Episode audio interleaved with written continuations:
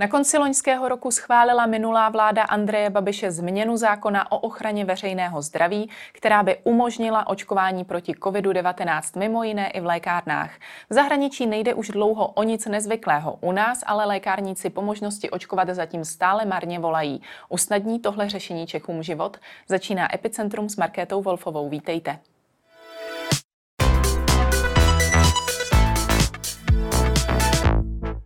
Ve studiu je se mnou prezident České lékárnické komory Aleš Krebs. Dobrý den. Dobrý den.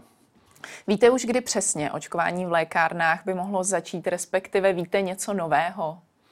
Nevíme, kdy přesně by mohlo začít, protože ten návrh toho zákona vlastně stále je v tom legislativním procesu v poslanecké sněmovně, takže to, kdy to vlastně bude umožněné, závisí na tom, jak rychle ten návrh projde poslaneckou sněmovnou a senátem. Současný ministr zdravotnictví Vlastimil Válek je očkování v lékárnách nakloněný. Zákon navrhnutý Adamem Vojtěchem má podle něj ale spoustu chyb. Víte, které, která ta místa jsou podle něho ta zásadní a problematická? Bavil se o tom s vámi? Zatím jsme s panem profesorem tuhle věc konkrétní neprojednávali, ale věřím, že se nám podaří co nejdříve se k tomu spojit právě na základě toho jeho vyjádření, abychom dokázali říct, kde třeba on vidí nějaká problematická místa a dokázali je upravit tak, aby bylo možné co nejdříve ten zákon uvést eh, v praxi. Vy sám jste nějaká problematická místa eh, do této doby eh, nacházel v tom, jak to předložil jeho předchůdce Adam Vojtěch? My jsme v tom, ta problematická místa v tomto smyslu nenacházeli. Z našeho pohledu ten návrh, tak jak je, tak byl relativně, relativně široký, takže se dal použít. Na druhou stranu je pravda, že ten návrh se týká pouze očkování proti COVID, netýká se jakýchkoliv dalších očkování a je limitován jedním rokem, respektive do konce letošního roku. To znamená, že skutečně by to umožňovalo zdravotníkům, eh, lékárníkům a stomatologům očkovat pouze do konce letošního roku. Možná, že to jsou ta slabá místa, která v tom vidí pan ministr. Když eh, minulá vláda tuto možnost eh, schválila, jaké byly vůbec ty vaše první dojmy, protože eh, vy už dlouhodobě voláte potom, abyste očkovat mohli, nicméně určitě to přináší také spoustu práce navíc. Tak byla to spíše radost, že konečně na to dojde, anebo spíš právě ta obava z toho, co to bude přinášet?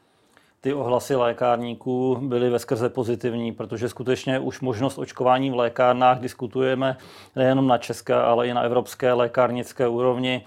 Eh, dlouhé roky je mnoho zemí, kde už to očkování probíhá skutečně více let a nejenom proti covidu. My jsme o tom diskutovali skutečně už více let zpátky, řekněme 5-8 let zpátky. Eh, stejně tak jsme o tom diskutovali zhruba před rokem už eh, s tehdejším premiérem a s ministrem zdravotnictví, takže jsme rádi, že se to podařilo dotáhnout do nějaké formy, která by mohla být aplikovatelná v praxi. To znamená, že by skutečně lékárny, respektive lékárníci v České republice mohli začít proti některým vybraným onemocněním očkovat. Jak jste říkal, hovořili jste už o tom s minulou vládou někdy před rokem. A proč je tam vlastně ta dlouhá prodleva, kdy vlastně až na konci roku se k tomu ta minulá vláda dostala? V čem vidíte ten hlavní problém? Otázka je to určitě dobrá, ale já nedokážu eh, specifikovat, proč vlastně na té vládní úrovni, respektive na, na úrovni ministerstva zdravotnictví došlo k takové dlouhé prodlevě, protože ty požadavky, které vznikly z té schůzky zhruba před tím rokem, to znamená nějaká specifikace potřebných legislativních změn a možností i na naší straně, tak ty jsme víceméně obratem předali tehdejší vládě, takže my jsme skutečně se snažili to udělat tak, aby to mohlo být co nejrychleji. Proč to trvalo vlastně těch řádově tři čtvrtě roku, to nedokážu říct, to je asi otázka na někoho jiného. Uh, ale necítil jste ze strany vlády nějaké obavy o, uh, o tom, že by to snad mělo být nějak více problematické? Ne, tyhle obavy jsem rozhodně necítil, jenom bych s vámi souhlasil s tím, že to prostě na nějakou dobu zdánlivě usnulo, že to vlastně nebylo viditelně e, řešeno. A nakonec konců ta úprava, tak jak je napsána teďka v tom zákoně, tak je jiná a je udělaná jinak, než na co jsme poukazovali my, než na tu formu, jakou my jsme navrhovali a v ty legislativní změny, které by se museli podle nás udělat. Takže je to uděláno úplně jiným způsobem. Viděl jsem už v průběhu toho loňského roku i další návrhy, které směřovaly k tomu očkování v lékárnách a zase byly konstruované trošku jinak. Takže je to jiná verze, než o které jsme se bavili před tím rokem, ale je dobře, že vůbec taková verze je na světě, že se o ní můžeme reálně bavit a že to očkování v lékárnách skutečně by mohlo v nějaké dohledné době začít. Vy už jste to zmiňoval, že očkování nejenom proti koronaviru v lékárnách v jiných zemích není žádnou novinkou. Pozorujete třeba právě v těch okolních evropských zemích, jak to funguje, jaký je tam ohlas, kde jsou třeba největší problematická místa a podobně? Myslím, že v těch zemích, kde to začínalo, tak to bylo nějakou formou eh, třeba pilotních projektů a bylo to zpravidla na očkování proti chřipce. Postupně se připojovala větší část lékárníků, lékáren, to znamená, že ten systém se stával robustnější z hlediska možností pro obyvatele, pro pacienty, aby se eh, nechali naočkovat. A v těch zemích, kde se to takhle postupně Eh, rozjelo, tak dneska je to skutečně standardní praxe, využívá toho celá řada pacientů a díky tomu se významně zvyšuje právě proočkovanost třeba proti chřipce, což je velmi významné, když se podíváme na data z České republiky, kde ta proočkovanost právě proti chřipce je velmi nízká, tak si myslím, že je veliký potenciál v tom, aby v lékárnách v České republice tu proočkovanost eh, v tomto směru velmi významně zvýšili, jako je tomu v některých jiných zemích. Právě pro, i pro účely lékárnické komory e, zveřejnil své zkušenosti lékárník e, Tomáš Závada, který e, je sice Čech, ale pracuje v americkém Vermontu a ten má vlastně s tím očkováním v lékárnách dlouhodobé zkušenosti a denně naočkuje zhruba 50 lidí podle svých slov. Je to zhruba ten počet, který byste si představoval, že by byl ideální v těch lékárnách, kde by to šlo? Ono těžko hovořit asi o nějakém ideálním počtu, jestli je to 20, 50, 100 lidí na jednoho lékárníka.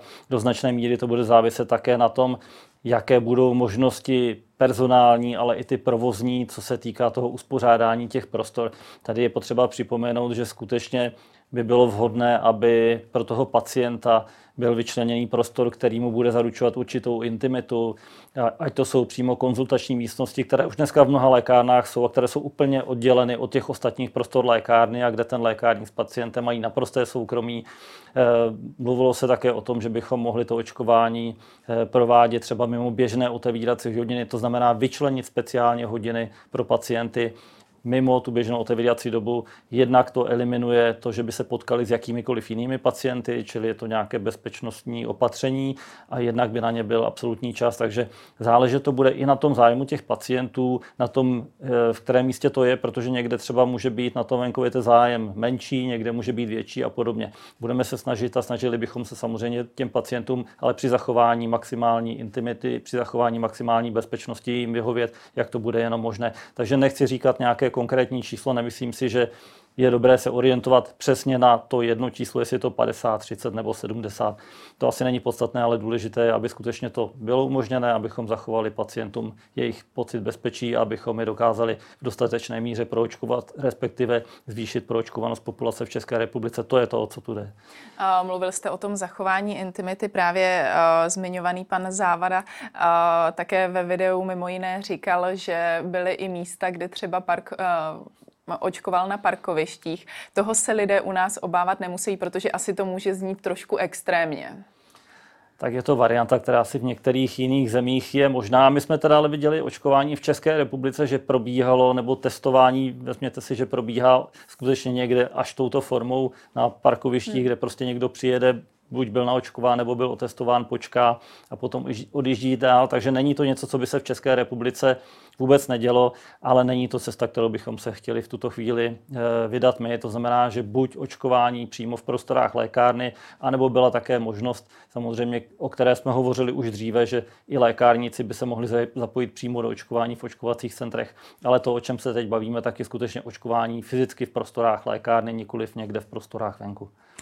Komora v tuto chvíli připravuje školící programy pro lékárníky. Co všechno budou muset, eh, co budou zahrnovat ty programy, co všechno budou muset podstoupit lékárníci, co se budou muset naučit navíc třeba? Ty programy by měly mít asi dvě takové základní fáze. Jedna je ta teoretická a jedna je ta praktická. Když to vezmeme u té praktické, tam je to relativně jednoduché, protože se musíme skutečně naučit eh, aplikovat bezpečně ty vakcíny. Eh, to není obsahem žádného vzdělávacího programu farmaceutů, ať pre nebo postgraduálního, takže v tomto ohledu je to naprosto jasné, to je skutečně ta v fyzická aplikace té vakcíny. A ty teoretické eh, určitě eh, zase další znalosti, které se týkají té vakcinace, ale odběr anamnézy u toho pacienta, to, na co bychom se měli zeptat, jakým způsobem potom třeba reagovat, kdyby, nedej bože, se vyskytla nějaká eh, závažná nežádoucí reakce. Byť musím říct, že podle informací od našich kolegů z Evropy eh, nějaké zásadní závažné reakce po očkování lékárníky nebyly zaznamenány, takže v tomhle směru si myslím, že to je poměrně bezpečná záležitost. Asi i, ale pro jistotu je určitě na místě uh, možnost uh, poskytnout první pomoc. To předpokládám, by asi každý lékárník měl umět. Nicméně uh, bude tohle nějak součástí programu, aby byla jistota, že to ten lékárník ovládá. Zcela nepochybně by to mělo být součástí programu, přestože lékárníci a většina lékárníků pravidelně kurzy první pomoci prochází, ať predgraduálně, tak postgraduálně ve specializačním vzdělávání. My jsme v uplynulých letech i připravovali specializované kurzy pro lékárníky eh, v první pomoci, takže určitě oni jsou v tomhle velmi dobře školení, ale je správné, když ten kurz bude zase součástí toho programu kočkování, takže to nepochybně je a samozřejmě potom jsou tam ještě případně nějaké aplikace třeba v eh, adrenalinu a podobně, který kdyby byla skutečně nějaká krizová situace, tak aby to bylo možné. Ale dneska už eh, u toho adrenalinu jsou autoinjektory, to znamená, že ta aplikace je velmi jednoduchá, jsou dělané i tak, aby dokonce třeba při nějaké anafylaxi si je pacient dokázal aplikovat sám, když je volně v přírodě alergický, třeba na nějaký včelí, vosíjet nebo něco takového, tak aby si dokázal ty autoinjektory dokonce aplikovat i sám. Takže toho bych se rozhodně nebála v zahraničí, tohle funguje naprosto bez problému. Co z hlediska skladování vakcín, protože už v dobách, kdy měli začít uh, očkovat také praktičtí lékaři, tak se hodně mluvilo o tom, uh, aby byly prostory na to tu vakcínu skladovat a podobně. Jak jsou na to naše lékárny vybavené? No, lékárny umí zacházet se všemi léky, včetně těch termolabilních, kam se řadí i ty vakcíny, tak se všemi umí zacházet naprosto bez problému. Je to jedna z našich naprosto základních, zásadních činností, které děláme denně, takže tady může být kdokoliv úplně bez obav, protože opravdu tohle všechno v lékárnách je naprosto bezpečné a vyřešené bez ohledu na vakcíny nebo nějaké jakékoliv jiné léky. Musíme zacházet přece z léky, jako jsou inzulíny a podobně, které jsou termolabilní a tohle všechno je zajištěné, kontrolované, každý den se to skutečně kontroluje, takže to je bez problému. Takže se dá říct, že jde vlastně o místo, kde je to skladování vakcín vůbec v tom nejlepším možném stavu. Je to v nejlepších rukách. Podle průzkumu vaší komory by se mohla zapojit zhruba čtvrtina lékárníků. Jaké číslo to konkrétně je a čím je dané? Jde tam pouze o tu ochotu očkovat nebo je to podmíněno i něčím jiným? Eh, když si vezmeme, že my máme řádově 9,5 až 10 tisíc členů, tak z toho se to dá jednoduše vypočítat, o kolik by mohlo jít lidí. To znamená, že se bavíme mezi těma 2, 2,5 až 3 tisíci zdravotníků, kteří by se do toho očkování mohli na naší straně zapojit. Eh, my jsme neskoumali úplně ty otázky, eh, co někoho k tomu vede, respektive proč by třeba nechtěl očkovat nebo nechtěl by se toho účastnit. Často to může být dáno i tím, že ta lékárna nemá, nemá ty potřebné podmínky k tomu, aby skutečně ten pacient tam měl to soukromí, nebo že třeba s tím ten eh, poskytovatel, ten provozovatel, ten lékárny nepočítá. Takže může to být dáno i tím, nemusí to být jenom tou vlastní ochotou nebo neochotou se do toho ze strany lékárníků zapojit, ale je to číslo, které odpovídá tomu, jak to vypadá v Evropě. To znamená, že tam je taky někde zhruba kolem těch 25-30% obvyklé číslo eh, počtu nebo procento těch lékárníků, kteří se do toho zapojují. Takže odpovídá to tomu, jak to vypadá v Evropě. Takže zase v tom nejsme nijak rozdílní oproti těm ostatním zemím. A co po stránce kapacity zaměstnanců, nakolik bude eh, celý plán vlastně náročný, eh, na to, kolik zaměstnanců musí být na pobočce? Asi předpokládám, že bude potřeba o jednoho člověka navíc, nebo pletu se? To záleží na té organizaci, jak to vlastně bude vypadat. Jestli, že někde těch, eh, toho personálu je relativně dost, to znamená, že se skutečně v těch velkých lékárnách třeba dá člověk jeden, dva, tři k tomu vyčlenit, to si myslím, že by asi eh, nemusel být tak velký problém. Eh, v těch třeba menších se to dá udělat tak, jak jsem říkal, že to bude mimo běžnou otevírací dobu, že se prostě upraví doba a, ne, a může to dělat vlastně člověk, který jinak si věnuje pacientům při výdeji léku nebo poradenství standardně v té oblasti jiné. Takže vyřešit se to určitě v tomhle směru dá a plně se nebojím toho, že by byl nebo měl být nějaký velký nedostatek lékárníků, kteří by vlastně se museli nějakým způsobem zdvojovat nebo nahrazovat jeden druhého. Čistě takový praktický dotaz mělo být spíš o ty zákazníky, kteří půjdou cestou nějaké rezervace nebo přijdou naprosto nahodile. To zase záleží na té organizaci toho, jak by to mělo vypadat, ale dokážu si představit i systém nějaké rezervace. Někdo zase může přijít i nahodile a pokud to bude v té době, kdy je to očkování tam otevřeno a bude tam nějaký ten volný v úzovkách slot, tak nevidím důvod, proč by se ten pacient nemohl naočkovat. Konec konců, když se podíváme na zkušenosti třeba z toho zahraničí, z té Evropy, tak tam se takhle nechává očkovat celá řada pacientů právě tím způsobem, že opravdu si vyhledá tu svoji lékárnu, svého lékárníka. Jsou to dost často pacienti, kteří by vlastně nebyli ochotni čekat eh, třeba tu frontu v čekárně u ordinace, kteří by do té ordinace jinak nedošly, co se týká třeba té chřipky nebo nějakých jiných onemocnění. Takže v tomhle ta lékárna vlastně výrazně rozšiřuje ty možnosti. Nehledě na to, že otevírací doba lékárny, ať chceme nebo nechceme, tak je většinou podstatně delší třeba než u praktických lékařů jsou ordinační hodiny, to je jasné a rozšiřuje to tím pádem velmi významně tu síť, kde se ty pacienti mohou nechat očkovat. Zase lékárny jsou Eh, mnohem dostupnější fyzicky než třeba ta velká očkovací centra než nemocnice. Takže skutečně by to mohlo i v tom rozšíření možností pro ty pacienty, kteří mají nějaké časové nebo eh, řekněme prostorové důvody, proč se někam nedostanou, tak by jim to mohlo velmi významně pomoci. Ale to už potom záleží opravdu na té organizaci, jestli Eh, ta lékárna to vezme tak, že se musí ti pacienti objednávat, anebo jestli tam bude mít nějaké časové rozmezí, že prostě tak, jak ty pacienti přijdou, tak je bude schopna eh, naočkovat i bez předchozího objednání. A vy všeobecně vnímáte ten zájem zákazníků o to, aby se mohli nechat očkovat v lékárnách? To je docela zajímavá otázka a když jsme se na to ptali, a opakovaně na to byly průzkumy, tak se pohybujeme řádově mezi 40 a 45 procenty Eh, lidí, kteří by vlastně přivítali očkování v lékárnách, což si myslím, že je docela vysoké číslo a je dost vysoké na to, aby to stálo za zamyšlení tuhle tu možnost, stejně jako je to v mnoha jiných zemích Evropy a světa, zavést i v České republice. Z toho, co říkáte, chcete především asi pokrýt právě ta místa, kde úplně nejsou očkovací centra nebo není tolik možností nechat se naočkovat, tedy spíš ty menší obce a města.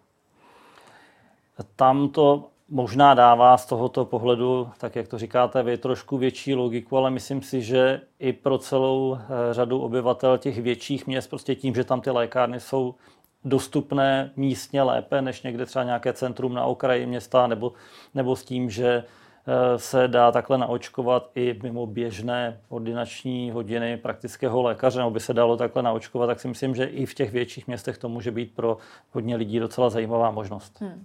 A říkal jste, zmiňoval jste těch 40% lidí, kteří by o to jevili podle průzkumu zájem. A nicméně u nás v Česku je to něco, co lidé neznají, nechat se naočkovat v lékárně. A věříte, že potom by v tom reálném provozu opravdu v tom, v tom měli tu důvěru, aby dorazili? Já si myslím, že důvěru by měli zejména ti, kteří mají toho svého obvyklého lékárníka. Že my postupně sledujeme i to v čase, jak, jaká je důvěra lékárníky obecně. Mimochodem, eh, jejich důvěra za to období covidu vůči lékárníkům, to, že jsme nechali a zajistili kompletní provoz lékáren, že všechny lékárny, nebo takřka všechny lékárny bylo celou dobu toho covidu otevřené, dostupné pacientům, byli jsme jim k ruce, chodili se k nám nejenom pro léky, ale chodili se radit, jak se mají chovat, co mají dělat, jak se chovat, aby eliminovali třeba maximální riziko nákazy, když zejména když měli třeba v rodině eh, někoho ze seniorů nebo s eh, nějakou vážnou nemocí a podobně, kde skutečně potom hrozí velká rizika vážných postižení, tak tohle ti pacienti bez pochyby cítí a vidí a i se to odrazilo zase v těch průzkumech eh, důvěry vůči lékárníkům, která je skutečně velmi vysoká za to období covidu, ale je to odraz toho, jakou, jak kvalitní práci s pacienty a tu svoji zdravotnickou profesi za tu dobu odváděli. Takže o to úplně nemám strach a je celá řada pacientů, kteří mají skutečně vysloveně toho svého lékárníka, svoji lékárnu, kam chodí pravidelně a to je důraz nebo důkaz té důvěry vůči tomu lékárníkovi nebo té konkrétní lékárně. Takže eh, nemám obavu o to, že by lidé, pacienti tomu nějak hromadně nedůvěřovali. Naopak si myslím, že ta důvěra v nás je velká, že se to může ukázat právě i tady v té oblasti.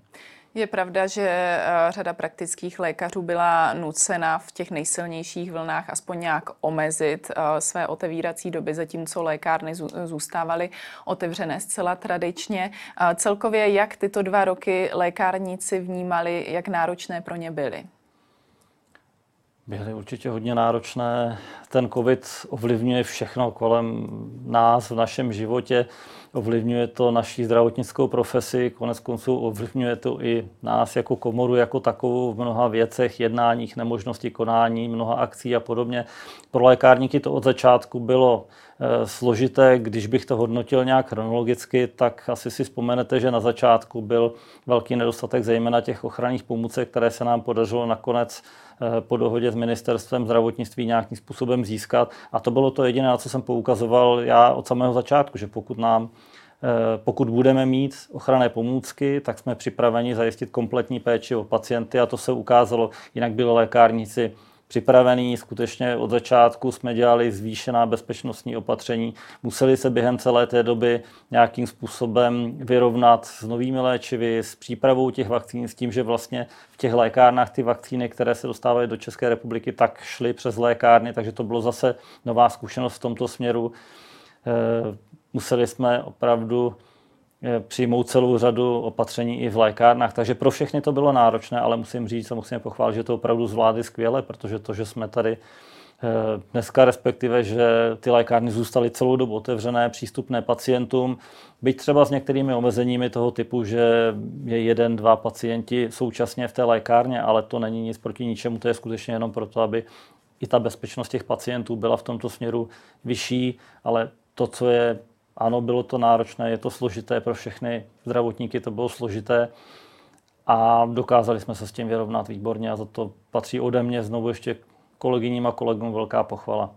Vysloveně z hlediska toho očkování věříte, že kdyby došlo na tu vakcinaci proti COVID-19 v lékárnách, že to třeba otevře dveře i jiným uh, vakcínám uh, na místě uh, lékáren, že by se mohlo do budoucna očkovat třeba i proti chřipce v lékárnách? Já si myslím, že je to naprosto logické, aby to potom postupovalo tímto způsobem. To znamená, že aby bylo skutečně umožněno očkování i proti chřipce. Konec konců, jestli se nepletu, tak i pan ministr Válek se vyjádřil v tom duchu, že by i tohle umožnil. To znamená, je to něco, v čem jsme ve shodě spíše o tom, říct si přesně, a to jsme, o tom jsme se bavili na začátku, ty konkrétní podmínky, kde třeba on vidí ještě nějaké potřebné úpravy toho legislativního návrhu, ale myslím si, že to je naprosto logické a je to zase nebo souvisí to s tím, jak to vypadá v některých těch zemích Evropy, kde to očkování je už umožněno a očkuje se proti chřipce. Tam se prostě ta proočkovanost proti chřipce výrazně zvýšila a to je velmi důležité, že ta populace je takhle proočkovaná, zejména co se týká těch ohrožených skupin, kde bohužel ani u nás zase čísla nejsou úplně asi dobrá. Tolik Aleš Krebs, díky za vaše odpovědi. Děkuji za pozvání. A to už je pro dnešek z Epicentra vše. Nezapomeňte nás sledovat opět zítra. Na viděnou.